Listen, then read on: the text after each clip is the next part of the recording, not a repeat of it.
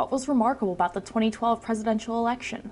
And how will the demography of the electorate change by the next one? From the Chicago Policy Review at the University of Chicago, this is Chicago Policy Radio.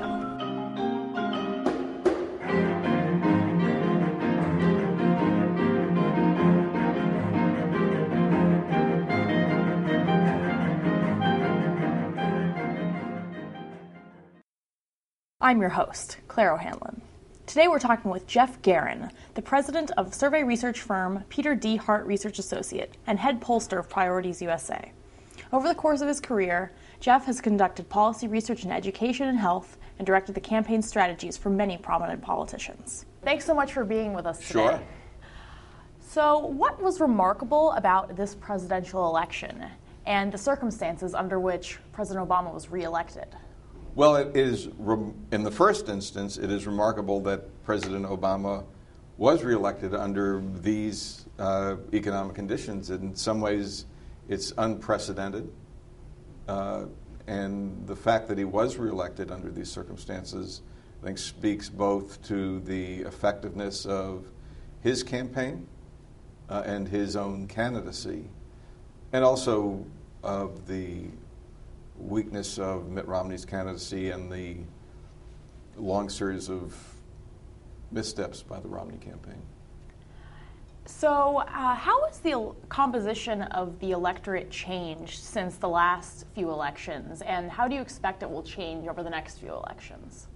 Well, the, America is a incredibly diverse country. It is, I think, it's one of America's great strengths. It's a source of a lot of dynamic energy. Sometimes it's a source of tension as well, but the electorate increasingly reflects the diversity of America.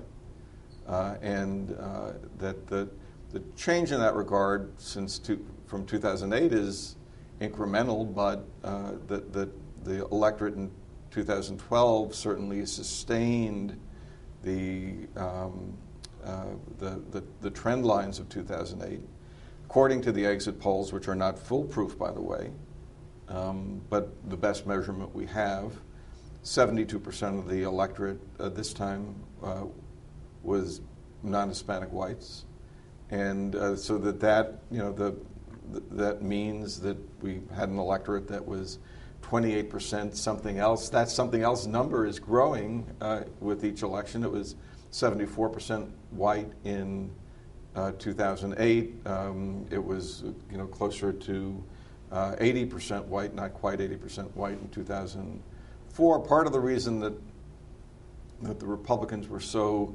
convinced, um, really on up to when the votes were counted, that they were going to win the election is that they, for some reason that I can't figure out, believed as an article of faith that the electorate would look in 2012 like it did in 2004.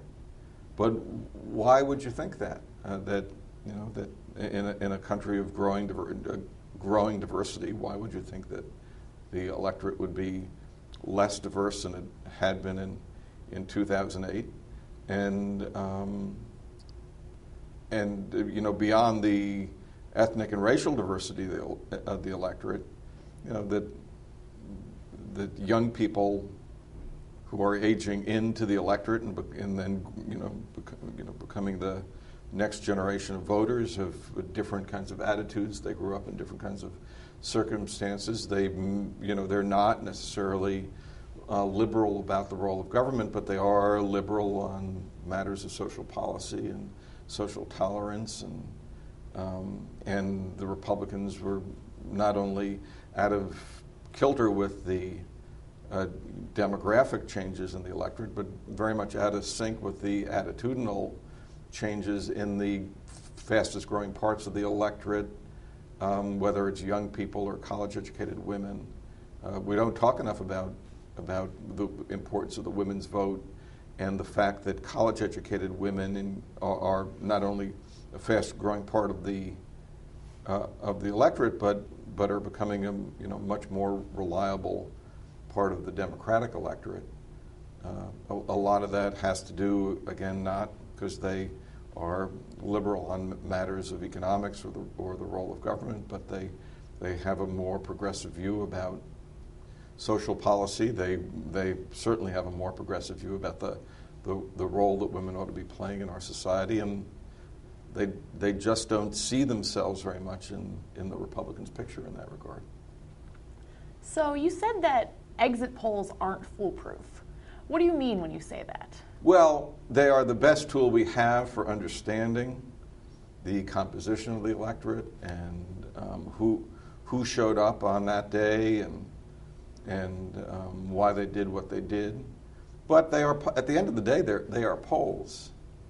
So it's not as if they, uh, and that, you know, they, the, the, they were generally pretty good, so that if you were happened to know what the exit polls were showing at 5 o'clock on Tuesday afternoon, you had a pretty good idea of how the election was going to turn out. That's not always the case. In 2004, if you read the exit polls at 5 o'clock in the afternoon, you would you would have been absolutely sure that John Kerry was going to be the pres- next president of the United States. The, you know, based on that experience, the Republicans saw the five o'clock exit polls and said, uh, they're wrong and, um, and Romney's going to be elected. But, uh, but the point is they are polls. So to say, you know, we've gone from 74% white down to 72% white, you don't know for absolutely sure that, that that's the precise number but it's the best number that we've got. Usually, when we talk about exit polls, we talk about you know Republicans and Democrats. In past election cycles, third-party candidates have at least been able to break through the noise of the mainstream parties, at least a little bit. But we really didn't see that this year. Um, why do you think that was the case? And do you think uh, that third parties will ever be a force to reckon with in American politics?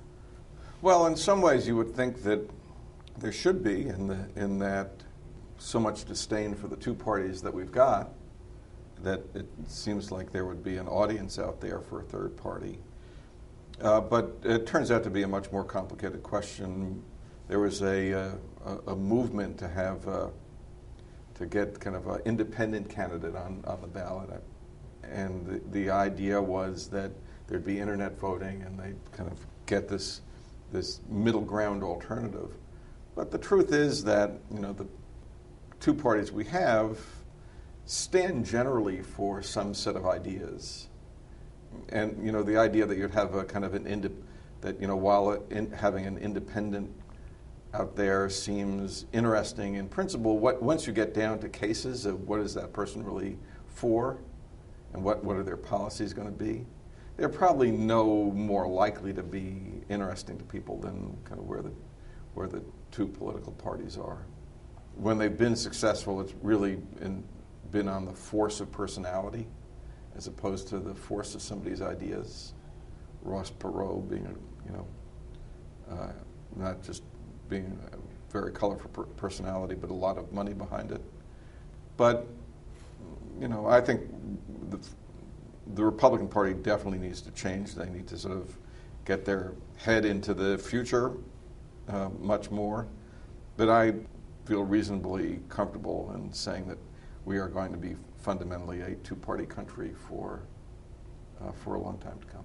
You've directed the polling and created campaign strategies for a lot of senators and, and Hillary Clinton's presidential uh, campaign. I actually only worked for the last uh, nine weeks of the Hillary Clinton campaign. Well, still, still quite a, a while. uh, it was fu- it was an honor to do that. I, she's I think the world of her.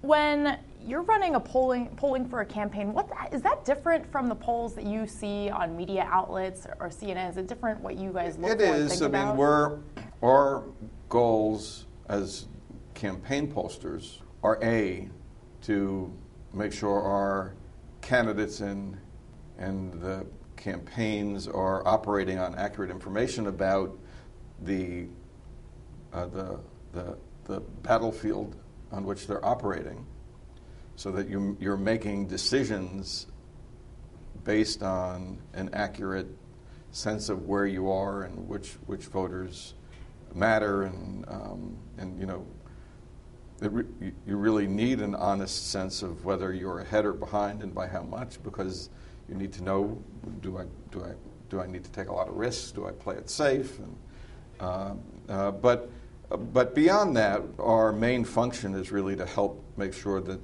campaigns and candidates use their limited resources very, very efficiently. And those resources in, include money. Where do you spend it? Who do you spend it on? Um, but it, it, more importantly, it, the, it, it's the attention of the voter, which is, which is not infinite. You have a certain claim, there's only so much you can communicate. So our, our primary job is to make sure that the things that, that our campaigns are talking about, that the candidates are talking about, are relevant to the voters, that, that candidates are putting um, their best feet forward in terms of how they're presenting themselves. Not that you know they you know the the candidate we I don't I've been doing this for a very long time. You can't tell a candidate to be something that he or she is not. But you know there are many things you can accurately say about a, a given person, and so you want to focus on the things that matter the most, that will the most connect to the priorities and aspirations of, of, of the voters who are who are still making up their minds.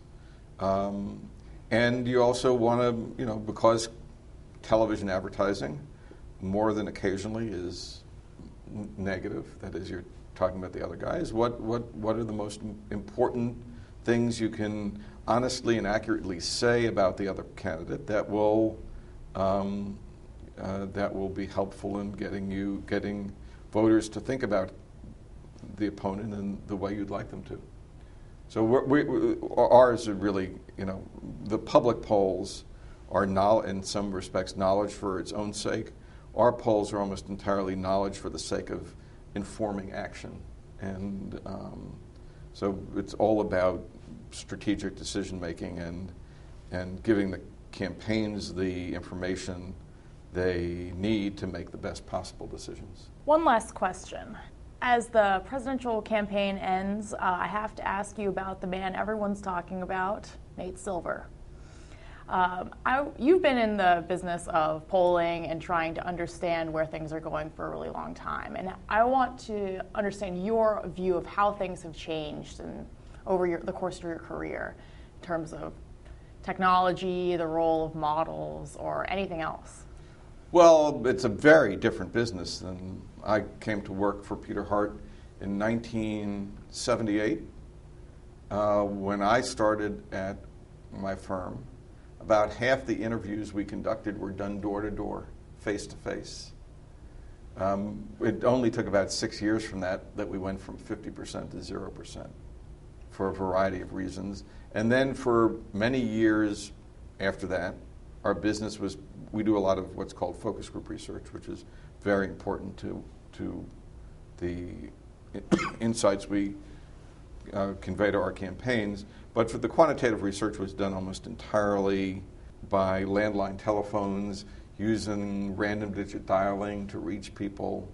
Now um, uh, we still make a lot of use of uh, random digit dialing, but virtually all the interviewing that we do on landlines is the sampling is from very detailed and enhanced voter files so that when we do a survey, we know a lot about the person we're interviewing before we interview them, and more importantly, we know exactly what, what the electorate ought to look like so that our samples, um, to make sure that our samples are reflective of the information that's on the voter file. So if, um, and the information includes things like the, the, likelihood of being a Democrat or Republican or, or, likelihood of being liberal or conservative. So if you have a if you have a sample that looks very different from what your voter file looks like, you know you've probably done something wrong and you have to find a way to correct that. But now you're also, in addition to interviewing by landlines, it's imp- you know have to uh, uh, reach people on on cell phones as well um, which presents a different set of challenges. In some states, um, Western states, the voter files already have cell phones in them. So we were interviewing in Nevada, and the, about 26% of the people we reached on the voter file, we reached on their cell phones. There are other states like Virginia where we were polling for both the Senate and the Priorities USA, where there is 0% cell phones on the voter file. And there we had to sample cell phones separately which is a little nerve wracking because then you have to decide how do you merge the two samples together and what's the right proportion. That, there's guesswork involved in that. Pollsters don't like to be doing a lot of guesswork. That's not the business we're really in, but um, you have to do the best you can to end up with informed guesswork. But again, it's all about not getting the results you, you wish you would get, but the results that you think are the most accurate ones. Well, thank you so much. Thank for, you. Uh, this was really a pleasure. A pleasure for me. Thanks, Thanks. so much. Thank you for listening to Chicago Policy Radio, a production of the Chicago Policy Review and the Harris School of Public Policy at the University of Chicago. Our podcast is produced and edited by Claire O'Hanlon and David Levine. Our theme song was composed and performed by Ryan Gee. Special thanks this week to Dominic Washington and Mike Reddy. You can find us at www.chicagopolicyreview.org and on iTunes, or email us at media at chicagopolicyreview.org. Thanks for listening and join us next time.